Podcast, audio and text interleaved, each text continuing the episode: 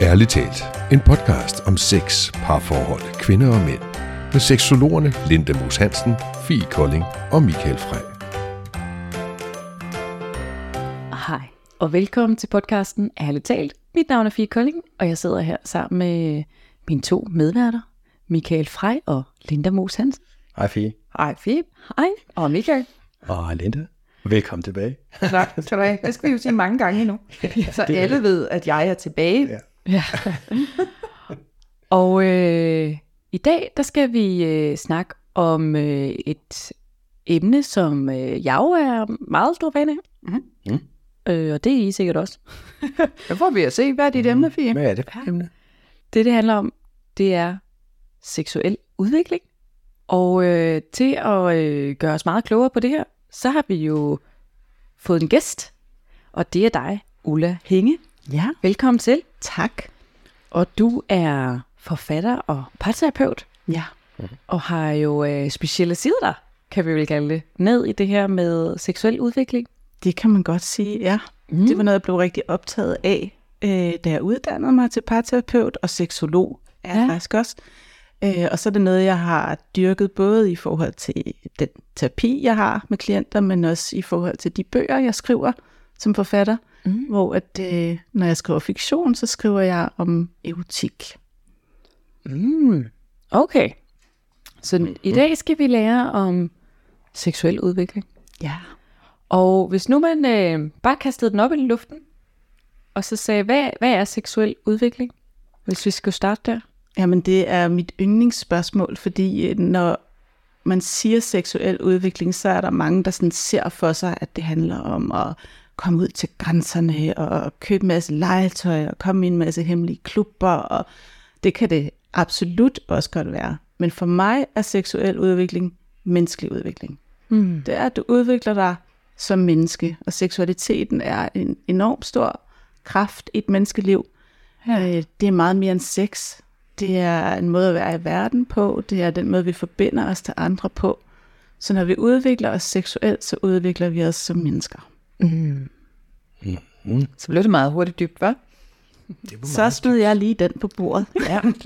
Men jeg mener det faktisk meget alvorligt, for selvfølgelig kommer der nogen, sikkert i jeres praksis og i min praksis, som siger, jeg vil gerne vide, hvordan jeg kommer i gang med BDSM, eller jeg kunne godt tænke mig at gå i svingerklub, eller hvad det nu kan være. Og det kan vi sagtens snakke om, sådan lavpraktisk. Men det, som jeg synes er vigtigt, det er i virkeligheden, hvis du har en partner, den samtale, du skal have med din partner, om hvad er det, vi vil, når vi vil udvikle os sammen. Og hvis du ikke har en partner, den samtale, du skal have med dig selv, om hvad det i virkeligheden er, du vil med det, og hvordan du har lyst til at prøve det, og hvordan du vil være i det, hvordan du vil passe på dig selv i det. Og igen, hvis du har en partner, hvordan du vil gøre det med partnerne, passe på partneren. Okay. Og så er det menneskelig udvikling, og det handler om at kunne snakke omkring det, og de samtaler, der skal tages i det. Hvad kunne det være, man skulle snakke om? Jamen, det kan jo, det kunne jo for eksempel være svingerliv, men svingermiljøet er jo vokset, og det er blevet mere normalt at gå i svingerklub, hvis man kan bruge et ord som normalt i den her sammenhæng, det er blevet mere almindeligt. Så det kunne jo være, at der kom, at din kæreste kom hjem og sagde, kunne det ikke være super frækt, hvis vi to gik i svingerklub sammen? Ja. Hvad er det så for en samtale, I skal have inden I går derhen, hvis du har lyst til at gå derhen? Hvordan skal I være med hinanden i det, og hvad er det, der er vigtigt bagefter? Ja. Fordi, nu sagde jeg, at samtalen er det spændende og det vigtige, men det at udvikle sig seksuelt er jo også at gøre nogle ting og udvide nogle grænser, aldrig overskride dem, men udvide nogle grænser, så der er selvfølgelig også noget handling i det. Men jeg synes, det, der giver udviklingen, det er, at vi kan snakke sammen om, hvad gjorde det her for dig? Hvad gjorde det for mig? Hvad troede jeg gerne ville? Noget af det, som svinger livet nogle gange kan byde på, er, at det kan være manden, hvis det er et heteroseksuelt par, som har tænkt, det kunne være fedt at komme i svingerklub, fordi så kan jeg knalde med en hel masse fremmede damer, og det bliver super fedt. Og så kommer de derhen, og så er en svingerklub i virkeligheden noget af det tryggeste sted, en kvinde kan være, fordi der er et nej, et nej.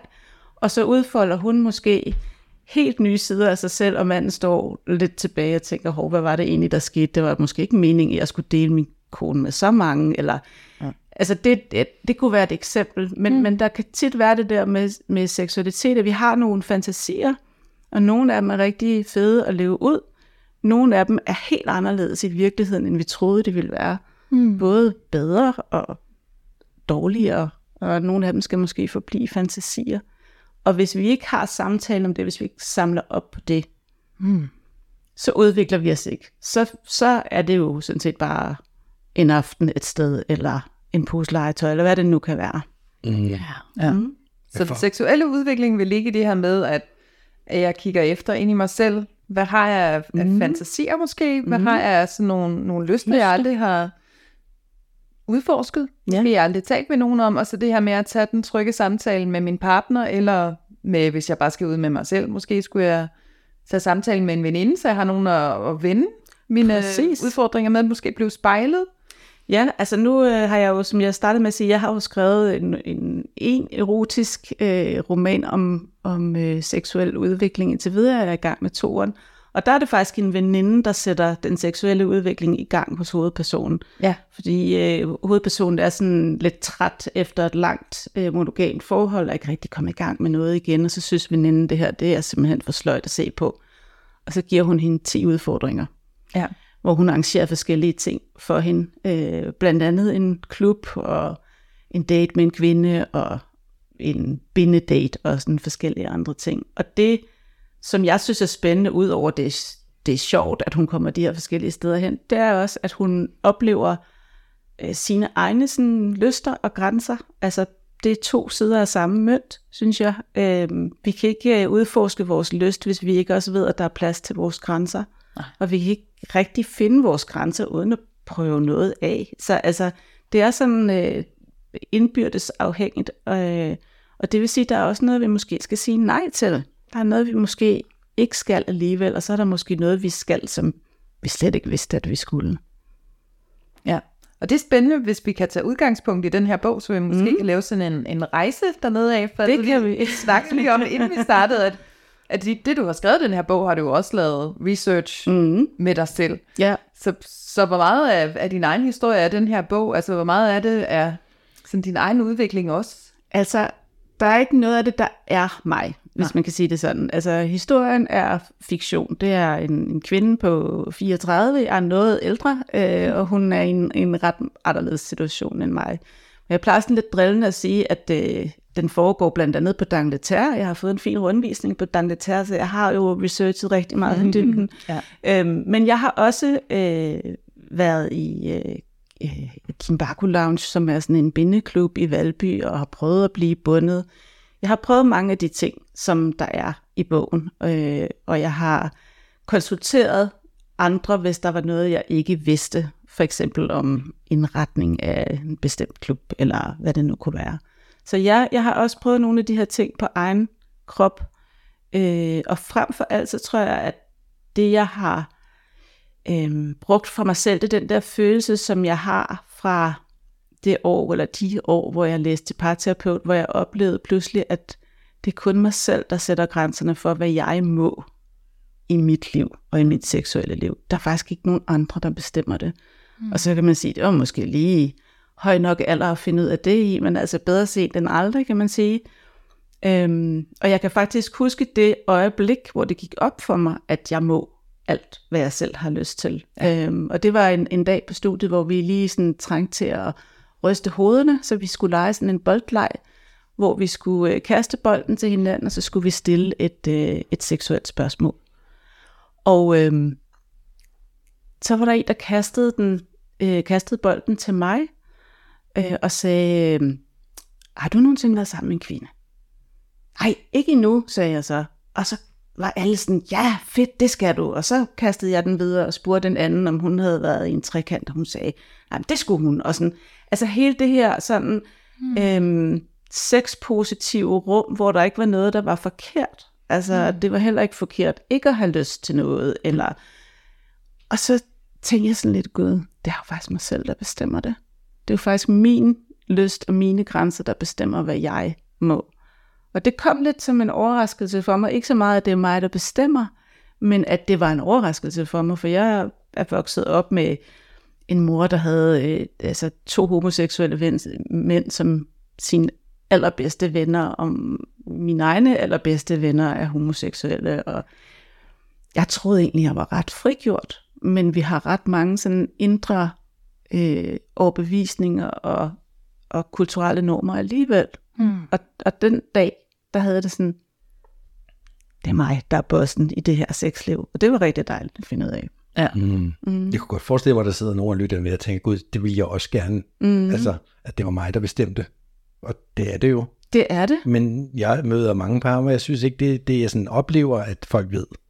Altså, de har været sammen i mange år, og de møder den her forhindring med, at de har fået en eller anden ny idé, eller et eller andet nyt, de vil prøve, de har hørt om på arbejdet, eller hos naboen, eller hvad med jeg, men i det hele taget, det der med bare at få gang i snakken derhjemme. Ja, jeg tror også, det er svært. Det er nemlig svært, og det er jo derfor, samtalen er vigtig, fordi det skal være en kærlig samtale, og en inkluderende samtale, og jeg tror, det der med, det der lidt karikerede eksempel, jeg gav før med, at hvis Fies kæreste kom hjem og sagde, hey baby, skal vi ikke gå i swingerklub i morgen?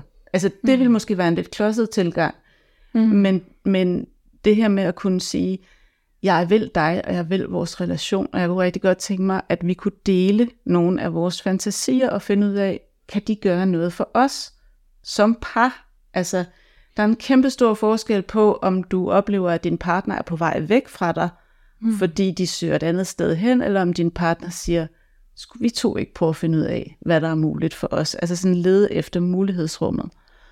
Og så tror jeg også, at det er svært, jo mere vane der går i en relation, jo sværere er det også at komme med noget nyt, fordi det bliver ligesom en trussel mod det, der har været. Og der tror jeg bare, at vi skal erkende, at et forhold er jo ikke et forhold. Altså hvis et forhold skal vare i mange år, så er det mange forhold. Altså så er det hele tiden til genforhandling, hvordan skal vi to være sammen, hvad har vi lyst til nu, hvad har jeg lyst til, hvad har du lyst til, ellers så sander det til, oplever jeg, men oplever du også det, eller hvordan, hvad gør du ved de par der, som møder den udfordring? Jamen, altså, ja, vi tager en lang snak om lyst, og i det hele taget omkring lyst, de kan ændre sig hele livet, og de vil udvikle sig, og altså, jeg sammenligner det altid med, at de ting, jeg godt kunne lide at spise, da jeg var 20, er ikke nødvendigvis det samme som det, jeg gerne vil spise nu. Altså, oliven, det er faktisk noget, jeg begyndte at spise i 40'erne. For eksempel, jeg har faktisk ikke rigtig nået dertil endnu. Og jeg synes, det var frygteligt lige indtil en eller anden dag, hvor jeg godt kunne lide dem. Du ved, sådan magisk. Nå, okay. Ja. Så hvis man kan forstå det, at ting kan ændre sig, så kan man vel også være med på, at seksualitet eller lyster kan ændre sig, fordi så har man læst 50 Shades, eller en eller anden bog, eller hørt noget, eller set et program på Netflix, hvad ved jeg. Men man har bare fået noget input og tænkt, gud, det vil jeg da også gerne prøve. Ja. Men jeg har bare mødt folk, der er kommet ud af parforhold, og nu skal de have gang i sexet, fordi det var der ikke før. Altså, de der ting, de gerne vil prøve, det kunne de jo ikke i forholdet. Og det er jo super ærligt. Det er fordi, de ikke har snakket om det. Ja. Så hvis du har nøglen... til at tale om det. Altså, jeg synes allerede, at du var rigtig godt inde på det, ikke? Men det der med, hvordan får vi det i gang, den snak? Ja, for jeg tænker, at det er jo lidt den der med spørgsmålet om, jamen, hvordan udvikler vi vores seksualitet? Ja. Altså udover det her med at være meget tydelig på, at det her er noget, jeg gerne vil sammen med dig. Det er ikke fordi, jeg vil væk fra dig. Det er ikke fordi, jeg er på vej til at skubbe dig væk, eller synes, du er kedelig eller grim, eller noget som helst, noget jeg gerne vil sammen med dig. Så synes jeg sådan et helt lavpraktisk råd, som altid er godt i de her sådan lidt mere sårbare situationer, det er baby steps. Altså virkelig tage det langsomt. Altså du behøver ikke gå i bindeklub eller i svingerklub eller gå ned og købe en hel pose fuld af legetøj. Du kunne måske starte med en lille fjer eller en lille bitte binding af et tørklæde, eller hvad det nu kunne være, hvis det var sådan noget, der var interessant. Hvis det var sådan noget med at bringe andre mennesker i spil, så kunne en fantasi om, hvad hvis der var en tredje person her nu, vil være en start. Altså jeg tror virkelig på, at hvis vi går langsomt frem, så når vi meget længere, end hvis vi går for hurtigt frem, og og kommer til at skade hinanden i den proces. Fordi der vil som regel altid være en, der kunne tænke sig det måske lidt mere end den anden, eller lidt hurtigere end den anden, og der er det den langsomste, der bestemmer. Det er sådan, det bliver mest bæredygtigt. Hvad tænker I? Jeg kommer til at tænke på, at jeg engang havde en kæreste, hvor vi havde faktisk lidt den der fantasi om en tredje, hvor jeg blev sådan lidt skuespilsagtigt, det gik ud og lå som, jeg gik, hun havde fået blindfold på, og så lukkede jeg hoveddøren, og så åbnede jeg den igen, og snever hende, og legede med hende, altså du ved, hun vidste jo godt, det var mig, ikke? Men det var bare for at prøve et eller andet af, altså på fantasiplan, ikke? Ja. Kunne det noget? Hvordan var det? Ja, det var meget sjovt. Ja. Altså udover, jeg synes, på en eller anden måde også, når man laver sådan noget, er det også lidt fjollet. Men det skal jo også være sjovt. Altså, ja. Det synes jeg virkelig, det skal. Altså, selvfølgelig må det også gerne være frækt og pigerne og sådan noget, men hvis ikke det er sjovt, altså, der er sådan et engelsk ordsprog med sådan, altså, if it ain't fun, it isn't playing. Altså, det er jo ikke en leg, hvis ikke det er sjovt, så er det jo, og det skal i hvert fald ikke være en lidelse. Altså, så man skal ikke tvinge sig selv til noget, man dybest set ikke har lyst til, fordi man tænker, nå, jeg, ellers så mister jeg den anden. Så der er sådan et fint balancepunkt imellem at være åben over for, hvad den anden kommer med, og stadigvæk kunne mærke sin egen grænse. Og der er så meget svært i den samtale, at det for eksempel kunne være en idé at have en terapeut med i den. Fordi så er der ligesom det der med, så kan det ikke løbe af med os, vel? Så kan det ikke... så kan vi stoppe det, inden det bliver misforståelser, ikke? Og par, det oplever I sikkert også, de misforstår hinanden rigtig meget. Ja. Altså, der kommer noget ud af munden på den ene, og den anden hører noget helt andet, ikke? Det, jeg synes nogle gange, det er forrygende, at vi overhovedet kan kommunikere mennesker imellem, når jeg oplever, hvor hurtigt det kan gå med en misforståelse. Og når der så er de her meget, meget stærke, sårbare følelser med, så går det endnu hurtigere. Så det er det der med sådan, stop. Lad os lige se, hvad var det egentlig, der blev sagt her? Der blev ikke sagt, jeg synes, du er blevet gammel og kedelig. Der blev sagt, jeg synes, det kunne være frækt at se dig sammen med en anden, for eksempel. Ikke? Fordi du er lækker, og altså, for eksempel. Ja. Og jeg sad, da du sagde det med baby steps, og tænkte, altså jeg er helt enig i, at det her det langsomt er en rigtig god idé der. Men jeg kender mig selv for eksempel godt nok til, hvis jeg skulle kaste mig ud i noget nyt, så går det næsten kun for langsomt. Altså, ja. Kom ud, hvis man får en lille finger, så hapser jeg hele armen. Nå, men det er meget bevidst om, ikke? Så jeg bruger krudt på at holde tilbage, men jeg synes fandme, det er svært. Især hvis man står og den, der gerne vil noget. Yeah. Altså, og den anden lige skal finde sig til rette i det, og sådan noget, og det giver så god mening at tale langsomt, men hvor kan det være udfordrende. Hvad gør du så? Hvordan holder du så dig selv tilbage? Jamen, nu gør jeg det ved at være meget bevidst om det, og tænke over det. Så, okay, jamen, altså, det er rent tankens kraft, der gør, at jeg kan holde tilbage nu. Men jeg møder stadigvæk det, der sker inde i mig. Jeg ved bare tidligere i livet, der har jeg da set mig selv kaste mig ud i det, og så kunne det bare ikke blive for meget. Altså, så skulle vi have det ene, den anden, tredje, det fjerde, det femte, det sjette. Ja. Der er jo en grund til, at du har 3 ægteskaber. Nej, det er jo det. Altså, der er jo flere ægteskaber bagved, ikke? Og jeg må det, og det er godt, ikke? Nå, men altså, så der er selvfølgelig en forklaring, måske. Jeg tænker også, at i forhold til det her med babystep, er det måske også... Altså nu kan jeg i hvert fald få mange forskellige typer, aldre i terapi, hvor at nogen, og det kan være, det er nogen af dem, der lytter med for eksempel, vil være sådan lidt, okay, så seksuel udvikling går kun ud på, at jeg skal have flere med, eller vi skal gå i klubber, eller vi skal sådan vilde, kinky ting. Og der tænker jeg bare, det er vigtigt sådan lige at adressere, at det kan jo også være, nu havde vi her for et par episoder siden, snakkede vi om kys, altså det der med, at det kan jo også være, at man udvikler sit seksuelle liv ved at for eksempel have en anden type kys, eller mere emotionel kontakt, eller at vi prøver at dyrke langsom sex, eller vi et eller andet. Nu sagde du blindfold, Michael. Altså den der sådan, at jeg tænker, at seksuel udvikling jo både kan være til, lad os kalde det vilde ting, men lige så vel kan det også være til dybe ting. Absolut, og godt du siger det, fordi der var det jo som mig, der ligesom løb afsted med min utålmodighed i den der kinky retning, fordi jeg synes det... Og det er ikke kinken i sig selv, det er bare det, at dem, der dyrker kink, har altid haft brug for at have den her samtale om grænser. Og den er i virkeligheden rigtig god at have for os alle sammen. Men ja, det kan jo lige så vel være der, hvor tempoet altid er højt, eller hvor at penetration er ligesom målet for det hele, eller mandens udløsning er målet for det hele, og så få det helt ned i gear og sige, i dag skal vi ikke have penetration for eksempel. Ja. Hvad kunne vi så finde på? Altså, hvad kunne det gøre for os? Eller i dag skal manden ikke have udløsning, og der kan jo være alle mulige måder at blive seksuelle på, igen, som slet ikke handler om kink, så det er virkelig god pointe. Igen. Jeg tænker bare, at det jo er helt rigtigt, at den er, hvad skal man sige, måske ekstra vigtig, når vi bevæger os et eller andet, altså ud i noget, hvor vi kan blive sådan såret, fordi der er flere med, eller der er flere ting på spil, eller sådan noget. Men at den jo, altså hele seksuelle udvikling, også er til her fra Danmark, eller til det unge par, der bare gerne vil hinanden, eller altså den at... Ja, bestemt.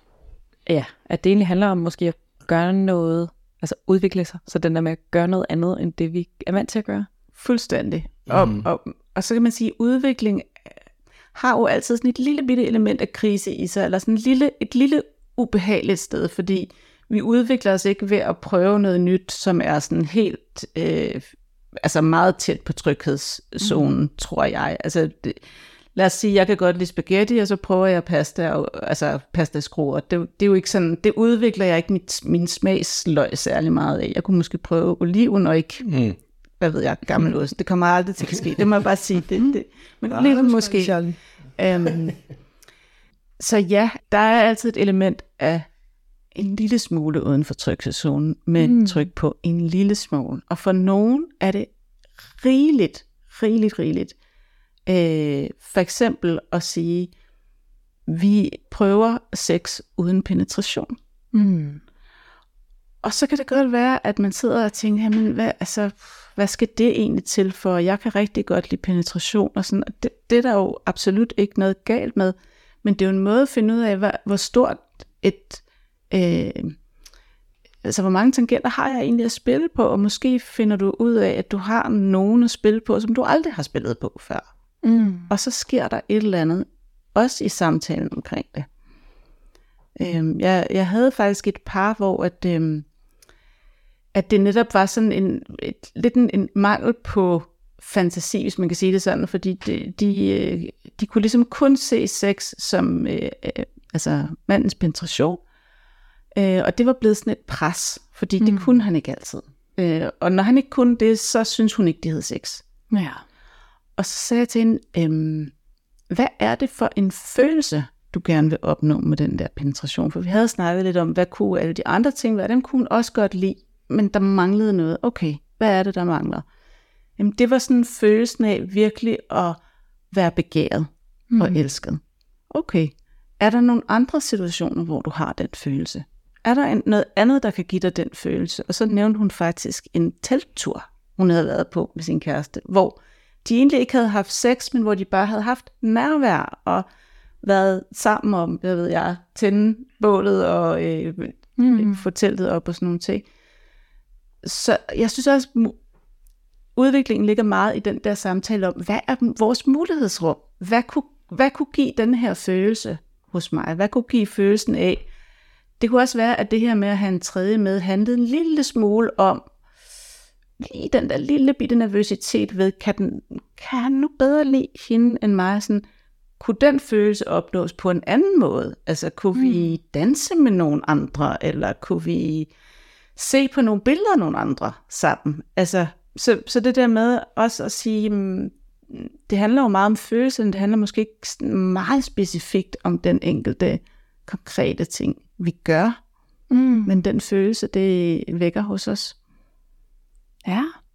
Så der er også sådan et lag af den der med at være nysgerrig på, sådan, ja, ikke nødvendigvis, hvad er det næste skridt skal være, men hvor er det, jeg gerne vil hen med næste skridt. Præcis, lige præcis. Og det er jo en udfordring, hvis man er i et forhold, og man er i det i lad os sige, længere tid end 6 måneder, eller et år, eller hvor meget det nu er, så er det jo en udfordring, at det bliver ved med at være nyt, fordi vi heldigvis kommer vi jo til at føle os trygget, og det er dejligt. Det er ikke sådan, altså vildt fedt at have den der utryghed, man har i starten, når man ikke ved, om han ringer tilbage, eller han kan lide en, eller alle de der ting. Men når vi bliver trygge, så er der jo også noget spænding, der falder, så det er jo hele tiden den der balancegang, og der der tror jeg virkelig på, at udvikling sammen kan noget. Ja, og så tænker jeg også, det er fint det der, du snakker ind i at sige, at udviklingen er, hvad skal man sige, vi skal ligesom lidt væk fra tryghedszonen. Mm. For jeg tænker også, at hvis vi skulle købe videre i den der parallel til det kinky, at det jo også kunne være, at mig og min partner, vi er vant til at have sex klokken 21.30, når vi er gået i seng, og så har vi først lidt fingersex, og så har vi oralsex, og så har vi penetrationssex, og 8 minutter senere, så er vi færdige og lægger os til at sove. Altså, yeah. Så den der med, så er det godt, skal vi lave nogle ting, eller et eller andet. Men hvordan, og så ligesom sige, okay, men hvordan kan vi bryde det her, fordi nu er det simpelthen blevet for vaneagtigt, der er ikke noget udvikling i det længere, det er bare det samme, og vi gør det, der virker. Ja. Yeah. Og så er det lidt hurtigt. Så den der med, at, så det er ikke sikkert, at vi skal sådan gøre nogle andre ting, altså som i at andre remedier eller noget, men det kan være, at vi så i stedet bytter om på rækkefølgen, eller at vi shuffler mellem tingene, eller at vi gør det med et twist af et eller andet, eller vi gør det i naturen, eller vi hopper i badeværelset, eller hvad nu? Altså den der med, at det der med udviklingen jo er på mange stadier. Ja, virkelig, og også altså, kontekstafhængig, fordi hvis du har små børn, som er til stede klokken 17.30, så er det måske ikke så hensigtsmæssigt at gøre det på køkkenbordet, vel? Altså i hvert fald ikke, hvis de er lige ved siden af. Der opstår ligesom nogle andre problemer i det, hvor at i nogle andre stadier af livet kunne det godt være, at I kunne mødes og have et rollespil, som jeres for eksempel, der var en hel aften, eller altså, så det er jo også det der med, hvad kan lade sig gøre lige nu? Og lige nu regner det, men altså ellers er det jo sommer, og det der med, at vi har ikke særlig meget tøj på, og sådan, det der med måske lige at være seksuelle i 1 minut eller 2 minutter i en kontekst. Altså lige en hånd, et sted, hvor jeg pludselig mærker, jeg er også noget andet end den her mor, der står og vasker op, ikke? Og ham der, som ikke gider tørre af, han er faktisk også en, der kan få mig til at komme helt op og køre og råbe og skrige. Altså det der med, at vi sådan får seksualiteten også lidt ud af selve sexakten, men at vi også kan være seksuelle over for hinanden i andre sammenhænge, uden at gå hele vejen med det. Og så gør det måske ikke så meget, at det så er 21.30 oral penetration og afslutning, vel? Okay. Fordi så er der bygget op til det, og så er det måske endda noget, I kan glæde jer til, eller... Og der er også forskel på, om det er hverdag eller weekend, eller som du siger, ferie, eller hvad det er.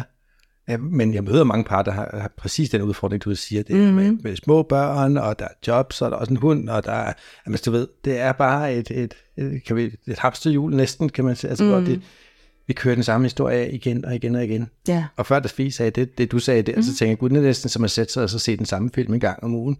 Ja. Det kan godt være, det var en virkelig god film, men på et eller andet tidspunkt, så bliver det måske lidt kedeligt hele tiden. Det godt, du ved, hvad der sker. Ja. Jo, præcis. Ja. Altså nu, jeg sidder her og siger ingenting, og det er fordi, jeg har simpelthen noget, der runger inde i mit hoved, og jeg tænker, hvornår er det tid, at jeg siger det? Det er nu lidt, da. Det er nu kommer det. Ja, for jeg er også uddannet naturterapeut, og der arbejder vi meget sådan med det her begreb, at alting hele tiden er i konstant bevægelse. Der er ikke noget, der som sådan er fastlåst. Og så, når vi bliver ved med at sidde og snakke den her udvikling, og så tænker jeg bare, hvis ikke der er udvikling, så i naturen er der afvikling. Så sidder jeg bare sådan og føler sådan presserende for, nu sidder vi her og snakker om folk, der er i parforhold, og der er der på en eller anden måde en status quo, der er noget, der er. Så hvis vi bare fortsætter vores sexliv, som det er nu, så er det jo stadigvæk i en eller anden form for bevægelse. Men så kan jeg godt sådan sidde som single-person og tænke, der kan man jo godt gå i sådan en form for en dvale. Ja.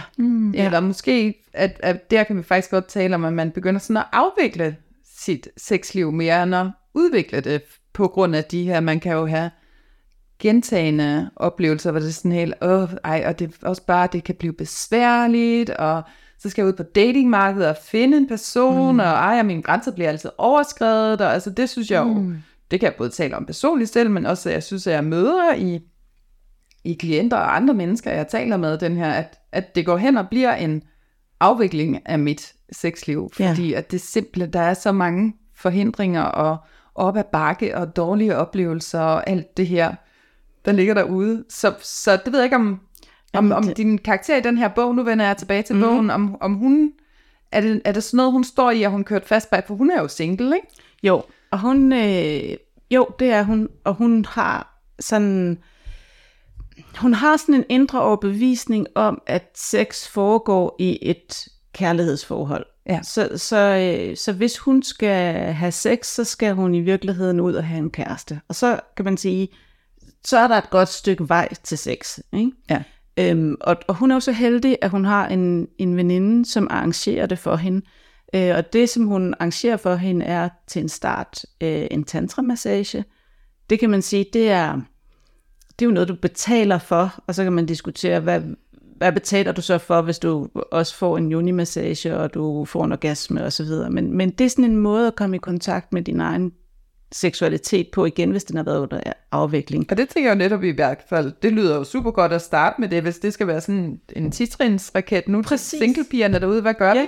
Og det, for det var at bevæge den seksuelle energi, ikke? Nemlig, og i en virkelig, virkelig tryg setting, hvor der virkelig er vægt på, at der ikke er noget, der er forkert, og hendes krop må være ligesom den vil, og hun skal ikke gøre noget, hun skal ikke ligesom stille op, eller præstere, eller gøre sig lækker til en date, eller noget som helst, bare lægge sig på briksen og modtage, og så er hendes eneste opgave egentlig at sige stop, hvis der er noget, hun ikke vil have.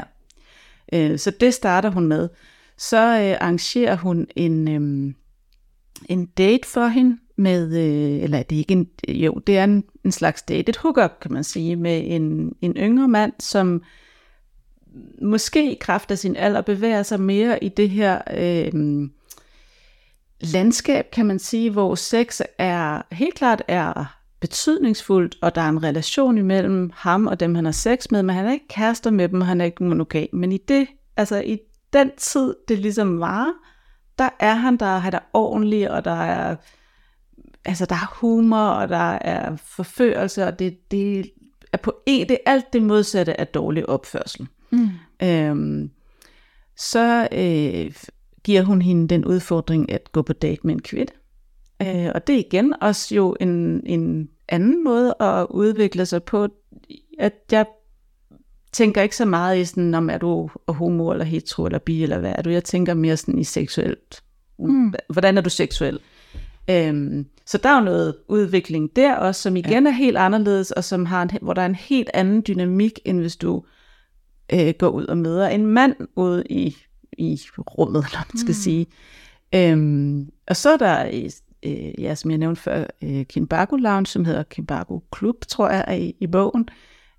Der kan man også komme som single kvinde, og så kan man på sådan nogle, de har sådan nogle åbne aftener, hvor du så tager et bånd på en særlig farve, der viser, at du gerne vil bindes, og så kan der komme en og spørge, om du vil bindes. Altså, så der er sådan, nu ved jeg ikke, om jeg skal sige dem alle 10 her, men altså, der er forskellige måder, du kan arrangere dig på, hvor du ikke er i spil som kæreste. Ja. Fordi det er det, der ligesom nogle gange gør, at det bliver langsommeligt, men vi har brug for et sted, hvor vi også som singler kan være seksuelle, uden at frygte overgreb eller dårlig opførsel, eller at føle os som nogen, der ikke er noget værd. Altså det her med, at vi kan godt have en seksuel relation til andre mennesker, som er respektfuld og kærlig i virkeligheden, uden at det er romantisk kærlighed. Ja. Mm. Og det der heldigvis, synes jeg, det kender I sikkert også, men altså, jeg synes heldigvis, der er ved at være mere, altså flere muligheder, uden at det bliver sådan noget, altså creepy noget, hvor du skal ned i en eller anden kælder, men hvor du faktisk er ganske stille og rolig. Altså, da jeg var ude og researche i Kinbaku Lounge, der synes jeg simpelthen, at det var så sjovt, at da folk de kom ind af indgangen der, så kom de jo med deres sportstaske, i hvert fald dem, der var riggere, altså dem, der skulle binde. Mm. Og det lignede sådan lidt, de skulle til badminton. Ikke? Ja. Og mange af dem kendte hinanden, og det var sådan... Nå, du var der ikke sidst. Nej, vi har været på en Mallorca med børnene. Nå, var det fedt. Og sådan... Altså det var jo sådan herre og fru Danmark, som du også talte om lige før. Det var fuldstændig almindelige, søde, rare mennesker i forskellige aldre og køn, som bare synes, at det var mega fedt at binde hinanden. Ja. Okay. Så 10 minutter efter, de havde stået og talt om den der Mallorca-tur, så hang de i de vildeste ophæng, ikke? Og der var altså en stemning i rummet, som helt klart indikerede, at nogle af dem var rigtig opstemte seksuelt. Ikke? Ja. Mm. Så det der rum for seksuelle møder uden, ikke uden forpligtelser, for det er det ikke, men uden romantik, det er noget, der godt kunne blive dyrket noget mere, men heldigvis begynder at være der. Mm. Ja, for det er jo lidt den der, vi kan jo, altså, vi kan jo godt komme til at, altså som du er måske lidt inde på, Linda, faktisk, men den der med, vi kan godt komme til at antage for eksempel, at det er med en partner, og det skal være romantisk, vi skal udvikle os, og så ligesom låse os lidt fast i det, og være lidt snæversynet, kan jeg bruge måske, hvor at det jo er vigtigt at have den vinkel, at vi som par kan udvikle os, og vi kan altså udvikle os seksuelt, og vi kan få de her oplevelser, men at vi jo selvfølgelig også skal have pendangen, der hedder, at det kan du altså også som single. Sagtens. Altså at du ikke sådan, din seksuelle udvikling er ikke betinget af en partner. Lige præcis. Altså som du ligger lidt ud med, Sivle, i forhold til den der med, at det er mig, der bestemmer. Ja, det er det. Altså det er mig, der bestemmer over min seksuelle udvikling. Ja. Og den eneste, der sætter grænsen for, hvad der ikke er okay, er også en selv. Ikke? Præcis. Ja. Og min hovedperson i den første bog, 10 ting du ikke tør, som den hedder, hun er ikke i et forhold, og kommer ikke i et forhold. Nej. Altså der er ikke nogen af de her seksuelle møder, som fører til romantiske forbindelser, men de er kærlige, og de er respektfulde, og de er frække, og de er sjove, og i det omfang, de ikke er det, der siger hun nej.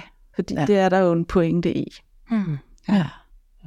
Og lige til det der med, at det er mig, der bestemmer. Ja. Altså, det er jo helt rigtigt. Men det er også en selv, der har ansvaret. Altså, hvis man føler sig lidt kørt fast eller noget andet. En ting er, at man ved, at man godt må, men man har jo også selv ansvaret så for at gøre noget ved det. Ja. Tænker jeg. Ja. Der kan en partner involveres eller andre, men man må jo også selv opsøge udviklingen. Ja. Jeg tænker også, at der er jo nogen, der godt kan sidde fast i den der sådan, men jeg vil gerne udvikle mig, men min partner gider ikke. Ja. Altså, hvor det sådan, og så er det tilbage, jamen det er din grænse. Altså, så må du jo gå op med dig, hvor meget har du brug for den her udvikling? Der, altså, det vil ligesom eventuelt koste så dit partnerskab, eller, altså sådan, eller er der en blokade ved din partner, vi skal gå ind og arbejde med? Præcis. I forhold til, altså, men det er jo dig, altså selvom du har en partner, der siger, jeg vil ikke udvikle mig, så er det stadigvæk dig, der er begrænset. Altså sådan, fordi du kan vælge at sige, jamen så skal det ikke være os, for jeg har brug for mere i mit liv. Ja. Altså, så det er bare lige for os at sige det, at det er jo en vigtig pointe, hvis man sådan sidder som lytter og tænker sådan, men jeg vil gerne, min partner vil bare ikke. Ja, og det er virkelig vigtigt, det du siger der, fordi nogle gange tror jeg også, at der kan være sådan en tendens til, at altså, jeg kan i hvert fald få det spørgsmål sådan, hvad gør jeg hvis sådan, og hvad gør jeg hvis sådan, og sådan, jeg kan ikke løse det problem for dig. Altså, vi kan jo ikke løse det problem for vores klienter, at de ikke er kompatible, for eksempel. At den ene ikke har lyst til at udvikle sig, og den anden har lyst til at udvikle sig. Men vi kan kigge på netop, er der nogle grunde til, at, at der er en modstand? For det kunne jo handle om netop en sårbarhed, en jalousi, en usikkerhed på, er det fordi jeg ikke er god nok, eller er det blevet sagt for hårdt, er der blevet sat ultimatum, og der kan være alle mulige grunde til, at der er modstand. Men det kan jo også bare være, at du er sammen med en, som grundlæggende ikke har lyst til at udvikle sig. Ja. Det kan vi ikke løse. Nej. Altså det kan vi ikke trylle væk, vel? Nej. Så man kan i hvert fald være nysgerrig på de her modstand, der kan være. Mm. Men det er i sidste ende jo dig selv, der træffer beslutningen om, hvad du vil, hvor meget du vil det, hvornår du vil det. Mm. Og du kan jo også skrue op og ned for det. Altså du behøver jo ikke være, hvad skal man sige, nu siger du, Linda, at man er i udvikling hele tiden, ellers er man i afvikling, og det tror jeg også rigtig meget på, også det her med, at det ikke at gøre noget er også en beslutning. Ja. Mm. Altså, så det er jo også at lade sit forhold dø ud måske, eller lade sin egen seksualitet dø ud.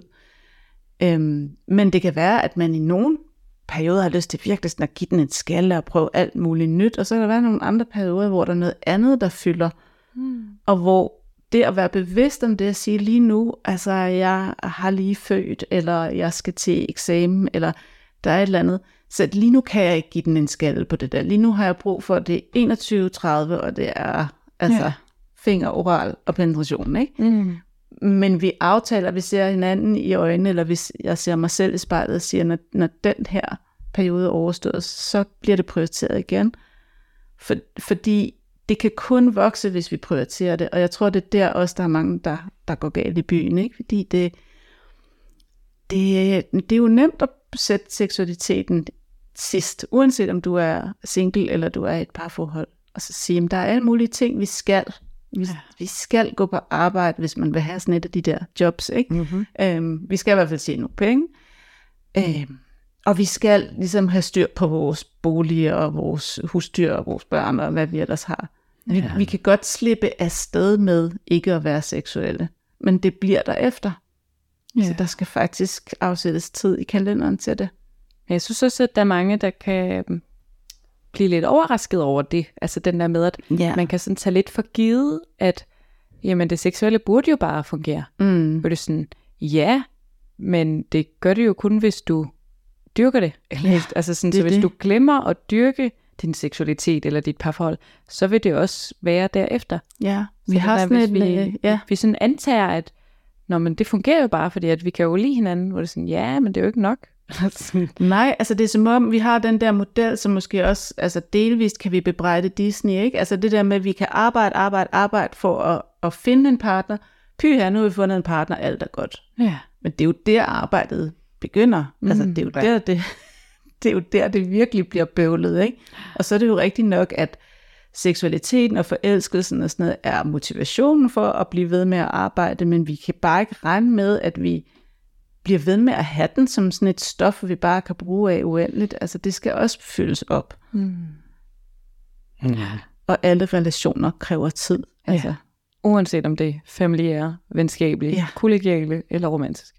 Eller seksuelle, som kun er seksuelle, det kræver de også tid. Så selvom det er en partner, du i gåseøjne kun har som et hook-up, som min karakter har med den her unge fyr, så skal der stadigvæk samtale til, og der skal stadigvæk investering af tid og ordentlighed og nærvær. Og, altså, så der er ikke nogen quick fixes, så skal vi være sammen med robotter. Altså, det gør, at de ikke kræver helt så meget aftercare, det ved jeg ikke. Men det vil sige, at hvis sådan lige skulle samle op, og så vil vi høre, om der er flere steps, vi skal have med, så handler det omkring den her seksuelle udvikling, at ligesom få snakket ind i, at det er det, jeg vil med dig. Altså, og det er en udvikling med dig, hvis man er et par, og ellers med sig selv, og ligesom få gjort op med sig selv, det er noget, jeg vil med mig, og ikke, fordi jeg gerne vil score ham der. Eller, altså, så man ligesom får fast, eller sådan lagt en ramme omkring det.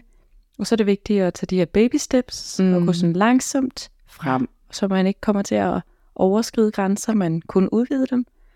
Og så snakker vi ind i, at det kunne være, at det er vigtigt at facilitere de her samtaler, og det kan være, at man kan på egen hånd, det kan være, at man har brug for en terapeut at spare med.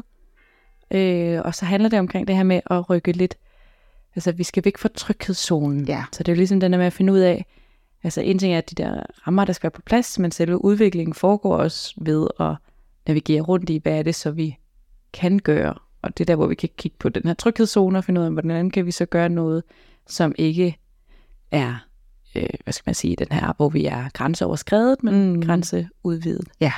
Og acceptere, at der ikke er nogen udvikling uden angst. Præcis. Som du sagde, hvis der ikke er en nerve, der er på spil, eller så er der ikke nogen udvikling, så kunne man jo godt. Ja, præcis. Så er der ikke nogen udvikling. Ja. Og det er jo rigtigt, fordi altså, alle vil gerne udvikle sig, men ingen vil føle angsten, ikke? Altså det er jo, hvis vi bare sådan ligesom kunne bestille den som sådan noget lidt lækkert, wellness-agtigt noget, men sådan er det bare ikke. Altså det er der er ligesom den der nerve, men det er også det, der gør, at vi kan mærke, at vi lever, ikke? Det er det. Ja. Men er der flere steps, du tænker, vi lige skal have snakket ind i? Altså jeg synes, det er vigtigt, det er det i hvert fald, når vi taler kink, men det synes jeg i virkeligheden, det er i det hele taget. Altså det, som vi kalder aftercare i sådan kink-termer, ikke? Altså det her med at have, hvis vi har prøvet et eller andet nyt, hvis vi så faktisk har rykket os lidt ud af tryghedszonen, hvordan føltes det så? Ja. Altså få talt om det, aftercare behøver heller ikke kun være samtale, det kan også være altså fysisk nus, det kan være at gøre noget sammen, det kan være mange forskellige ting, men det her med at respektere, at når vi går ind i et seksuelt rum, så er vi ligesom sådan lidt ude af vores normale zone, og vi skal tilbage igen på en ordentlig måde, både hvis vi har været der alene, og hvis vi har været der sammen med en partner. Så det er vigtigt. Ja. Og så det her med at blive ved. Altså blive ved med at tale om tingene, fordi de netop, som Michael sagde også på et tidspunkt, det ændrer sig. Det kan også være, at jeg på et tidspunkt synes, alt det her King, det var bare mega fedt. Nu kunne jeg faktisk godt tænke mig at vende tilbage til noget helt stille og roligt vanilje et stykke tid. Og så kan det pludselig blive et tabu, ikke? Fordi nu er vi blevet det her smarte svingerpar, der bare kan det hele, ikke? Ja. Ja. Men tage sig tid til lidenskab og passion, og ligge der rigtig langsomt og hyggeligt og nyde. Ja, det kan man så måske lige pludselig ikke, eller det er man måske aldrig kunne. Altså, præcis. Tør man gå ind i sådan en dyb nærvær? Og ja. Det er jo, og det var lidt det, du sagde også. Ja. Altså, det er jo begge retninger, at man kan udvikle sig. Hvis man, altså, det er fordi, jeg ser sådan et billede lidt, man står i midten. Og så er der noget. Et spektrum. Ja, for man er formentlig ikke i nogen af yderlighederne, sådan bare per definition. Der er man nok et eller andet sted. Nej, man er jo kommet dertil, og altså sådan, og så den yderpol er jo heller ikke sunde at sidde fast i. Altså sådan, så vi skal ligesom have fleksibiliteten. Ja. Hvis man har sådan et spektrum med to yderpoler, så handler det jo mere omkring at have bevægelighed og have fleksibiliteten til at navigere rundt i det, end det handler om at nå den der yderlighed. Ja. Ja. Og jeg tror også, før vi har snakket om, hvor vigtigt det er, balance er at have, ikke? Og jeg tænker, hvis det skulle være en vippe, så er det jo vel også vigtigt at prøve de forskellige, altså gå ud mod yderlighederne i begge retninger, for så kan man finde ud af, hvordan man får en balance måske, så det kun er hård BDSM, men måske heller ikke kun slow sex, langsomt delfin sex, konstant. Det kan også blive kedeligt, men nå, det er måske mig, jeg sidder og taler om. Men nu, jeg får sådan det her billede af, da jeg var barn, så stod vi på de der vipper, så stod vi sådan oppe på dem og vippede dem frem og tilbage, altså hvis man ikke havde nogen at vippe med. Og jeg, altså hvis du aldrig nogensinde har prøvet at falde ned til den ene side, så ved du heller ikke, hvad det er at falde ned til den ene side. Altså nogle gange er det måske meget godt at mærke grænsen for at vide, jamen, det var så her, den gik for mig i dag. Det er jo heller ikke, altså det er ikke farligt, du skal bare ikke være ude over den hele tiden, så du ligger der i asfalten og bløder for noget at blive i det billede, vel? det bliver mere og mere mærkeligt, men altså, jeg kan godt se det for mig med den vippe der. Ja, ikke? Jo. Jeg synes, det er et godt billede. Ja. Det er en god ting. Men jeg vil sige, jeg møder også mange par, som søger inspiration. Jeg tror selv, du nævnte inspiration sådan her. Altså, hvor jeg oplever, at det, man kan måske heller ikke sige, jeg har lyst til at blive... Gud, kan du huske, at vi snakkede om teabagging og sådan nogle ting? Vi havde en episode omkring lyst, hvor vi nævnte alle mulige forskellige ting, man har lyst til. Og så siger man, hvor mange har taget stilling til, om de har lyst til at blive teabagget. Eller teabag den anden, og hvis man overhovedet ved, hvad det er. Ja. Eller rimmet, eller pækket, eller altså, du ved, der gud, kan man det også? Nå ja, det kan man godt. Men hvis man aldrig har tænkt tanken, hvordan skulle man så kunne bringe den op, eller tage stilling til den, hvis man siger, pækking? Altså...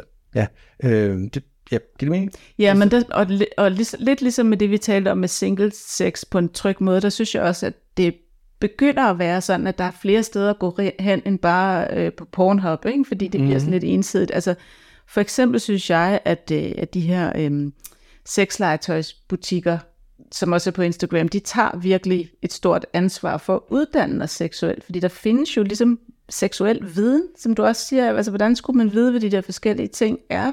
Jeg har i hvert fald ikke lært dem i skolen, skulle jeg lige hilse at sige, vel? Altså, så seksuel undervisning er på den måde sådan rimelig mangelfuld, men det her med for eksempel at gå ind og følge nogle af de her, som skriver om, hvad de forskellige seksuelle ting er. Altså søge noget viden hos nogen, der er ordentligt. Der føler jeg jo lige for et reklameindslag. Gør det, Mika. Jeg har for meget kort tid siden lavet en hjemmeside, der hedder lystlisten.dk, og det er faktisk en meget, meget lang liste over ting, man måske kunne have lyst til. Ja. Med rimming og packing og teabagging, og det hele er beskrevet derinde. Der kan man nemlig klikke på dem og se, hvad er det betyder, det der packing der. Så hvis du ikke ved det derhjemme, så kan du lige gå ind og kigge. Så kunne man men der kan man netop sætte sig og udfylde de her, sige fra 5 til 1, faktisk sige, det kunne jeg vildt godt tænke mig at prøve det her, nej, det kommer aldrig til at ske, eller noget midt imellem. Ja. Og så kan du faktisk give, så får du sådan en idé til sidst, og det kan du faktisk give til din partner, hvis man har en partner, og så kan man sammenligne, og så kan man se med sådan et lille hjerte, hvor man er ens, eller hvor der er mulighed for nogle gode samtaler også. Fordi jeg synes også, der er gode samtaler i den, der siger, nej, jeg skal fandme ikke prøve analsex. Ja. Hvorfor?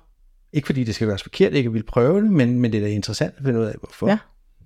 Og det er altså, det er nogle sexede samtaler, man kan have også. Altså det der med, der kan være sådan en idé om, at vi kan snakke det hele ihjel, men det er jo kun, hvis vi snakker kedeligt, ikke? Altså jo. Hvis vi taler sammen om det, vi virkelig har lyst til at prøve, så kan det faktisk være rigtig sexet, og noget, vi kan komme tættere på hinanden af. Og jeg synes, jeg oplever, ligesom hvis man sidder og snakker om mad, ikke? Så bliver man sulten. Ja, præcis. så synes jeg også, at snak om sex kan noget. Ja, så du bliver sulten. Som man ser. Efter hvad? Ja. Men er det nok seksuel udvikling på i dag? Så?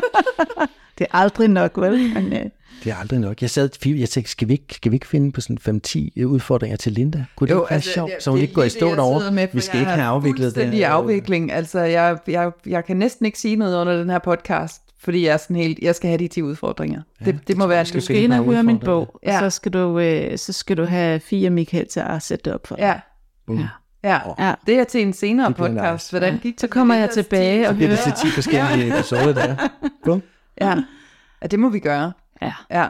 Jeg føler mig virkelig ramt, altså. Ja. Men det er jo som du siger, så er det tid til udvikling. Ja. Og det starter jo med dig selv. Ja. Og det der ansvar, som Fie talte om. Ja. Ja. Så det gør vi nu. Ja. Og der sidder du hjemme og tænker over, er du i gang med noget udvikling eller noget afvikling? Og lige nu, så skal vi til at afvikle podcasten. Var det det, du skulle til at sige? Det var faktisk det, jeg skulle til at sige. Jeg har til min far, sorry. Ja. Så Ulla Hinge, tusind tak for at komme og være med i dag. Selv tak, det har virkelig været en fornøjelse. Tak fordi du kom. Og så snakkes vi ved om 2 uger. Ja, det gør vi. Godt. Kan I have det godt? Hej hej. Hej.